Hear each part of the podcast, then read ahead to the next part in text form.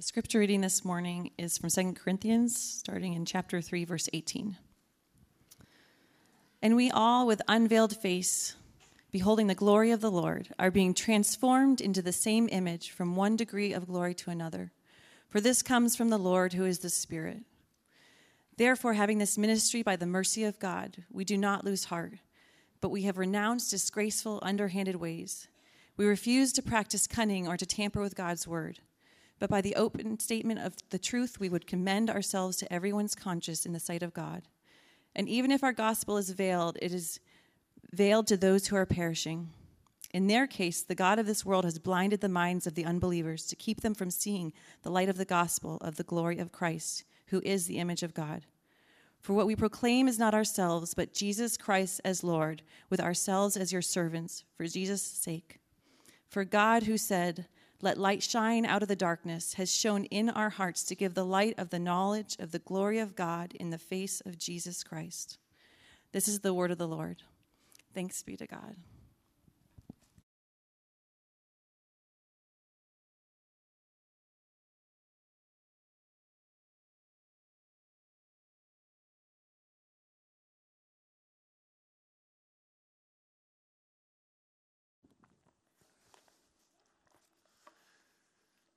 Good morning. We want to welcome you again to Faith. Welcome to those of you who are joining us online, those of you in the venue, as well as those of you who are here in the worship center.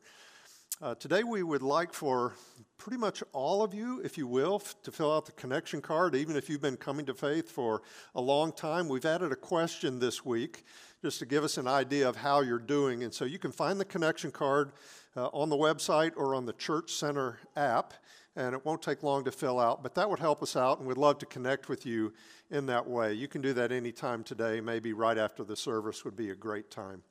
And you'll also find on the Church Center app and the website a sermon outline for this message here today. well, as a, a football fan, this past season was about the best season that I can imagine. Okay, why is that? Well, uh, my alma mater is LSU, who won the college national championship, and my favorite pro team, the Chiefs. And so it was a pretty good year. The only, the only thing better I could imagine is when K State and the Chiefs win their respective championships in the same year. That might be better. But it was a great year.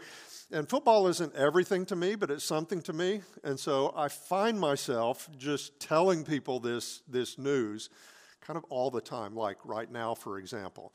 And what I found is that after the Chiefs won the Super Bowl, I'd be talking to friends or acquaintances or a random person in Home Depot, and they'd be talking about the Chiefs, and I'd, I'd have to mention, do you know where I went to, to college? I went, no. Why? I went to LSU. It was a pretty good year for me, football wise, right? And so, uh, pastors often make the point that it's the most natural thing in the world to talk about good news. We just love telling people good news. Therefore, if uh, we really understand that the gospel, which means good news, if we really believe the gospel is good news, then it should be very natural for us to want to share that with other people. And there's a point there, but the point is not that it's as easy to talk to somebody about Jesus as it is to talk about football or whatever delights you grandkids or kayaking or cooking or the last great book that you read. It's just not, it's just not the case. It's much more difficult, much more, much more demanding to talk to people about the gospel. For starters, almost nobody, except kind of a random Alabama fan, gets upset at me for talking about football, right? But some people do get offended when I talk about Jesus. Uh, as well, it's natural to talk with people about topics that they already find interesting and fascinating.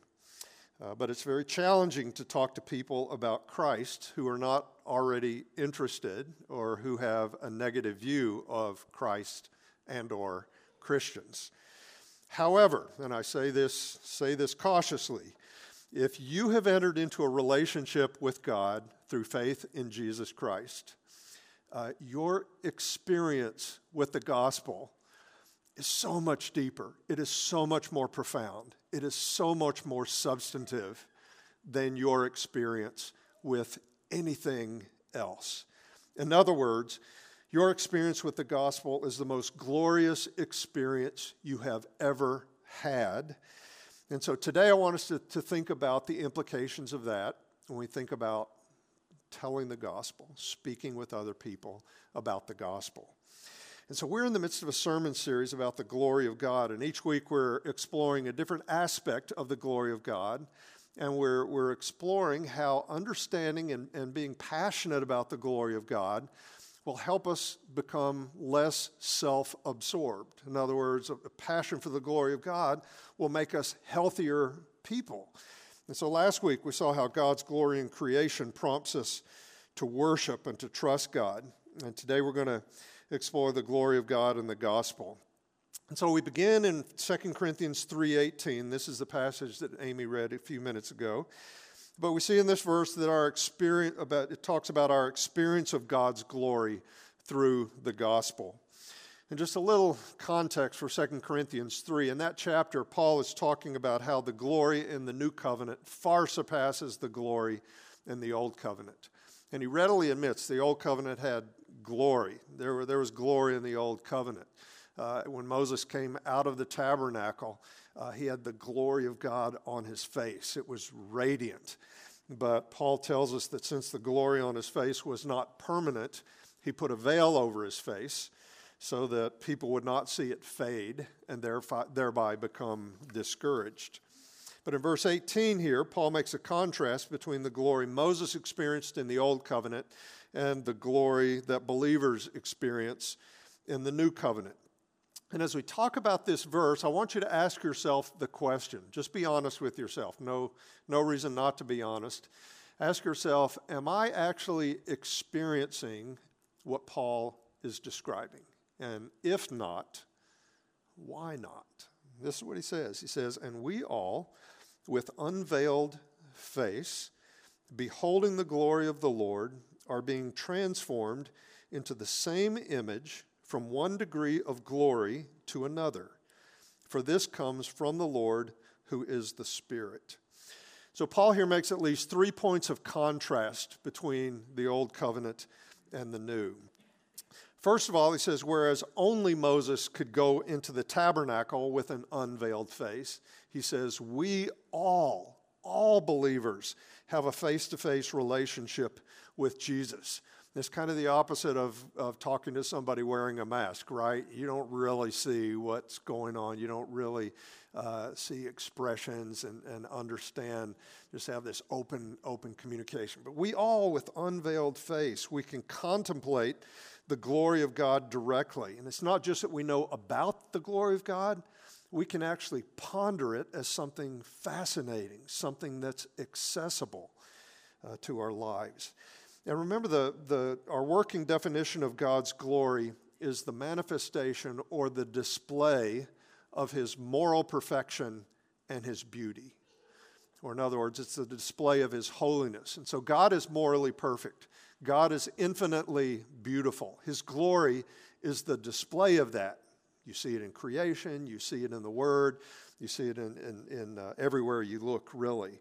And one of the reasons, for example, why we worship is we need to take time to notice and praise God for His beauty, for His moral perfection. We sang about the love of God. I mean, who else loves like that? Who else pursues us like that? It's glorious the way God loves us. And so we sing about it. And this is one of the reasons why we linger in God's presence with the Word and in prayer, because we need to internalize the moral perfections of God and, and come away just, just remembering in the depths of our soul that God is beautiful. He's more beautiful, therefore, our affection for Him should be greater than any other affection. In Ephesians 1, Paul spoke about the glory of God's grace. I mean, what else is as, as radiant, as weighty, as substantive, as beautiful as God's grace?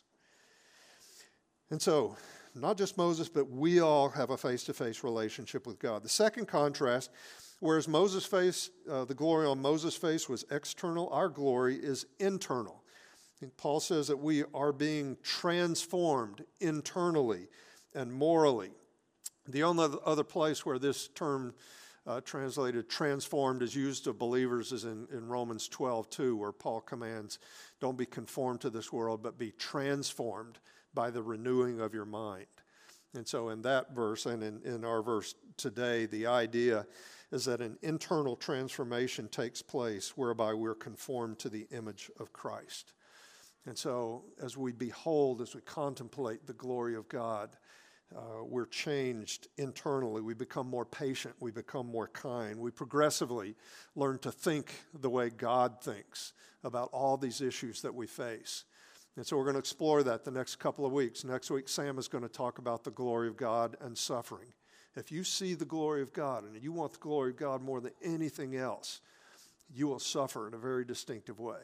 The following week, Brian's going to talk about the glory of God and racial justice. And so, if you see the glory of God and you want the glory of God in every context among all peoples, you will pursue racial justice in a very distinct way.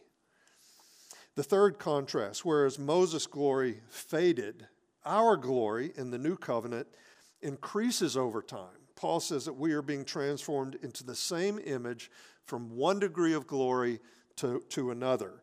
And so the idea is that we start out with one degree of glory, moral perfection, moral beauty, and we're transformed to another greater degree of glory. And so again, this is a this is a staggering thought, but our experience of the glory of God makes us progressively more glorious. And so we become like God in his moral excellence and his beauty. And the New Testament even tells us in many places actually, that this process will continue until the return of Christ. And guess what glorious thing happens then? Then we will be raised immortal. We will be given bodies that are glorious, like Jesus' resurrected body. And so glory will extend even to our bodies. And so, to summarize, through the gospel, the glory of God is transforming all believers into increasingly glorious people. Through the gospel, the glory of God is transforming all believers into increasingly glorious people. And you may hear that and you may, may be skeptical like, how is that even possible? How can people that are so inconsistent and so fickle like we are so much of the time, how can that happen that we would become increasingly glorious? Well, Paul tells us in the last line there, he says, For this comes from the Lord who is the Spirit. If you've entered into the new, co- into the new covenant through faith in Jesus, the same Spirit that hovered over the surface of the deep at creation, the same Spirit that raised Jesus bodily from the dead, that Spirit dwells in you and is transforming you. And so the only reason why this is even a possibility is because of the Spirit who is the Lord. He's making you increasingly glorious. This is what you should expect. This is what you should experience. And so that's our experience of God's glory through the gospel. In, verse, in, in chapter 4, verses 1 through 6, Paul explains how that informs how we think about the gospel and how we talk about the gospel with other people. And in these verses, Paul gives a series of perspectives that, that uh, about the way he thought about and shared the gospel with others. And I would encourage you to, to listen to these with an open mind. The, if you're not in the habit of sharing your faith with other people, these perspectives can give you a fresh vision. They can give you hope, actually. Hope that you can be a person who freely shares the gospel with others as well. The first perspective is found in verses 1 and 2. Paul says, Therefore, having this ministry by the mercy of God, we do not lose heart. Paul experienced all sorts of opposition, all sorts of hardship in his ministry as an apostle. But he declares, he said, even though it's hard, uh, we do not lose heart. We don't get so discouraged that we just want to give up. No, to the contrary, he says, we maintain the highest uh, standards of integrity. He says it in verse 2 But we have renounced disgraceful and underhanded ways. We refuse to practice cunning or tamper with God's word. But by the open statement of the truth, we would commend ourselves to everyone's conscience in the sight of God. And so, contrary to accusations Uh, Paul says he was in no way deceptive or underhanded. He didn't try to, to just win people to Christ through deception. He says, We don't tamper with God's word. And we can appreciate the value of that. We have tamper proof lids on medicines, right? That's a good thing because we want to make sure when we open it up that the medicine inside is the same thing that we're expecting, right? Paul says, That's my attitude toward God's word. I don't tamper with it, I don't adulterate it. You can be sure that the gospel I'm preaching you is the one that God has revealed to me. He said, We just speak the gospel plainly and honestly. And he said, We, he, we then commend them to, God, to their conscience in the sight of God. He says, Here's the message go before God. Ask Him, discern, is this the truth? Is this truth from God that will save you? And so the first perspective is here for us is that we speak the gospel simply and honestly without losing heart. We speak the gospel simply and honestly and trust that the gospel will do its work. I kind of feel like we, myself included, we often overthink sharing the gospel. We're like, well, if I'm really going to talk to somebody about something as monumental as their eternal destiny, how to avoid hell and how to experience heaven, the new heaven and the new earth, then I have to have every answer for every question. And what if I stumble? What if I bumble about? What if I, I don't express myself as perfectly as the gospel deserves? And we can, we can overthink it to the point where we, we are just so paralyzed that we never share the gospel. Well, this is where this perspective can give us freedom. In, in Romans 1:16, Paul said, I am not ashamed of the gospel, for the gospel is the power of God for salvation for all who believe Jew, Gentile, everyone. And so there's certainly a place for preparation and even training in sharing the gospel, but, but leading people to Christ does not hinge on us getting everything right. The gospel is powerful. And so we simply, honestly share the gospel. The gospel is powerful because the death and resurrection of Jesus are powerful. We speak the gospel simply and honestly without losing heart. For the last 2,000 years, the gospel has been powerful. It will be powerful for all the ages. The second perspective is found in verses 3 and 4. And apparently, Paul's uh, opponents would ask him things like, Well, if you say this gospel is directly from God, why do so many people reject it? If it's really the truth, everybody would accept it. Well, he answers that in verses 3 and 4. He says, And even if our gospel is veiled, it is veiled to those who are perishing. In their case, the God of this world has blinded the mind of, uh, minds of unbelievers to keep them from seeing the light of the gospel of the glory of Christ, who, by the way, is the image of God. And so the God of this world is a reference to Satan, and Satan is an intelligent, powerful, spiritual being who led a rebellion against God. And Satan's main objective is to keep people from seeing the glory of the gospel. He wants to make people think that it's, it's, uh, it's ridiculous, it's obscure, it's irrelevant, it's just words, and so he tries to blind people. He says the main way he does this is by blinding the minds of unbelievers. Specifically, Paul says, to keep them from seeing, and he, and he piles up these phrases the way he often does, to see, keep them from seeing the light of the gospel of the glory of Christ. And so the gospel is the, the news that Jesus died for our sins, he was raised on the third day, and he gives life to everyone who believes in him. And so the light of the gospel is, is uh, the good news shines the light in the sense of revealing that this is true. And specifically, the gospel reveals the glory of Christ. It reveals how glorious Christ is. Who else could be so glorious that he would lay down his life for you? that he would lay aside all his heavenly prerogatives, not because he had to, but out of compassion, because we're like sheep without a shepherd. We need to find our way back to God. We need somebody to lead us back to God. And so the gospel reveals how weighty, how radiant, how morally perfect, how beautiful Christ is. And so the gospel is glorious because Jesus is glorious. But Satan blinds unbelievers from seeing how glorious Christ is. And Paul adds that Christ is the image of God. You want to know what God looks like? Look at Jesus. Jesus said it repeatedly. He said, If you've, you've seen me, you have seen the Father. And so, this good, good cop, bad cop thing between the new covenant and the old covenant, between Jesus and God in the Old Testament, not true. That's, that's a stereotype that does not hold water. It's, uh, it's not the truth. He is the image of God. So, why does Satan not want people to see the light of the gospel of the glory of Christ? Because when light confronts darkness, light always wins. Notice it the next time you turn on a light switch. Notice it the next time you, you light a match. Light always wins. And so Satan tries to keep people from seeing the light of the glory of the gospel because if people really see the glory of Christ, they will want it. And God gives life to everyone who wants it through Jesus.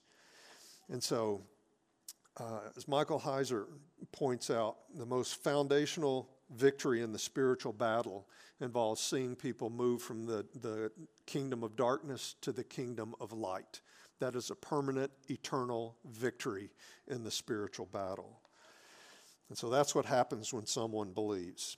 And so the second perspective we see in this, this passage is that we understand that Satan is actively working to keep people from understanding the glory of the gospel.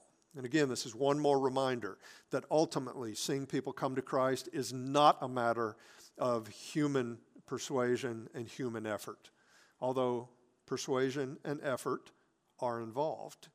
But ultimately, God has to open someone's eyes so that they can see the glory of Christ. And so, what's the takeaway for us? Well, one takeaway is we have to pray. We have to pray passionately, fervently, uh, just over, over long periods of time sometimes for people to come to Christ. Pray, God, would you open the eyes of this, this friend, this person that I love? I so desperately want to know you. And so we pray. And I would say to you that if you are, are not yet a follower of Christ, and you are open to being a follower of Christ. It's a risky prayer, but I would encourage you to pray. God, would you open my eyes? I hear people talk about the glory of Christ, but I don't really see it. I don't really get it. And so ask God, will you open my eyes? I want to know if Jesus really is Lord, if he's someone to whom I should give my life, stake my eternal, eternal destiny on. And so, Jesus, if Jesus died for my sins, I, I would want to know that. The third perspective is found in verses 5 and 6. Verse 5 says this For what we proclaim is not ourselves, but Jesus Christ as Lord, with ourselves as your servants for Jesus' sake. And so, Paul didn't want people to be impressed with him, he wanted people to be impressed with Jesus. And so, he, he spoke in such a way that the light would shine on him. He never wanted to promote himself. He proclaimed Jesus as Lord. He's the one to whom you should bow the knee. He's Lord, He's Master. Me, he said, I'm just a servant. I am your servant bringing you this gospel. In verse 6, he returns to his experience of the glory of God and the gospel, and therefore why he preached Christ and not himself. He says, For God, who said, let light shine out of darkness. In other words, the God who spoke at creation, he spoke light into existence. That same God has shone in our hearts to give the light of the knowledge of the glory of God in the face of Christ. And so the light that Paul experienced was this knowledge of the glory of God, not in some abstract sense. You want to know what the glory of God is? Look at the face of Jesus. And there you'll see the glory of God. That's what had shone into his heart. That's what opened his eyes. And that was the experience of the man in John 9. He said, I was blind, but now I see. We sang a, a, a verse of Amazing Grace a few minutes ago. I once was lost, but now I'm found. I was blind, but now I see. If you want to go further, that's what Hank Williams sang about. I saw the light, right? Uh, that's, that's the common experience of all believers. We are those whose eyes have been opened to the truth of Christ. The third perspective let your experience of, of God's glory in Christ prompt you to talk about Christ, not yourself. You will actually, if you are so enamored with Christ and you are so thankful, if this is the, the deepest, most glorious experience you've ever had, then you will actually tell other people, you will speak the name of Jesus, commending him to them. And so the challenge again is not to get fired up and go talk to people. The challenge is to experience the glory of God as fully as possible. For the body of Christ, our long term strategy for seeing people come to Christ is to become so enamored about the glory of God in the gospel that we just have to tell people. Not that it's easy, not that it's automatic, but we're just compelled. We say with Paul, Woe is me if I don't share the gospel. And it doesn't, I'm not, it really doesn't matter whether you've had a very dramatic conversion the way Paul did. Uh, many of you would say, you know, I, I came to Christ early in life. I can't really remember a time when I didn't know and love Christ. It's not dependent on that. Uh, it's not dependent on whether you're more extroverted or introverted. It, it really, really is not. The glory of God that we experience is the same for all of us. People who are passionate about something find themselves talking about it with the people they care about the most. And so, long term, this is what I commend to you, this is what I commend to, your, to myself. Experience the glory of God as fully as possible. It's, it's accessible through Jesus Christ. And so, Father, we pray that this week this would be our experience. Draw us into times of worship where we adore you and we rehearse how glorious you are in all of your attributes, how glorious in your mercy, in your compassion, how glorious in your justice, how glorious you are in your truth, how patient you are, how glorious you are in being slow to anger. God, we're so unlike this so many times. Transform us, make us people who are absolutely passionate about your glory. And may it spill over into our conversation, the way we live our lives. Again, it's all to the praise of the glory of your grace. In Jesus' name, amen.